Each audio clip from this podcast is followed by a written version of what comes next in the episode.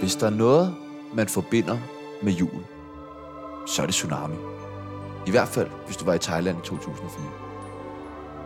Nu er det blevet tid til Tsunamis julekalender. Lad os åbne dagens låge.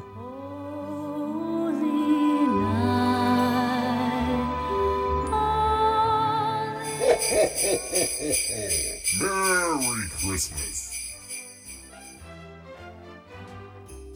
Vi møder alle tre ind på arbejde i dag. Friske og frejdige og ved godt mod med vores nye bedste idé, selvom vores julepynt blev fjernet. Chanos yndlingspynt Øh, Ikeas juleseng. blev fjernet, og man kan mærke, at det stadig sidder i ham. Så Sebastian siger, Jeg henter en ny lyskæde. for at opmuntre ham. Chano bliver dog kun mere trist af den kommentar. Så Sebastian hiver sin Ikea juleseng. frem for at prøve at opmuntre ham, og Chano kommer i godt humør igen og siger, Så var den, der var.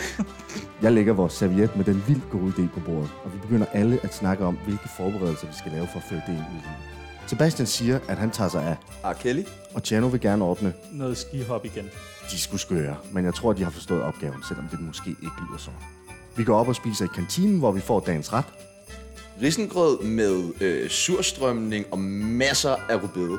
Sebastian skriger, Ikke mere grønkål. Ud over hele kantinen, så alle vender sig. Han brændte sin tunge. Tungen blaffer så hurtigt, at den laver lyden. Skørt.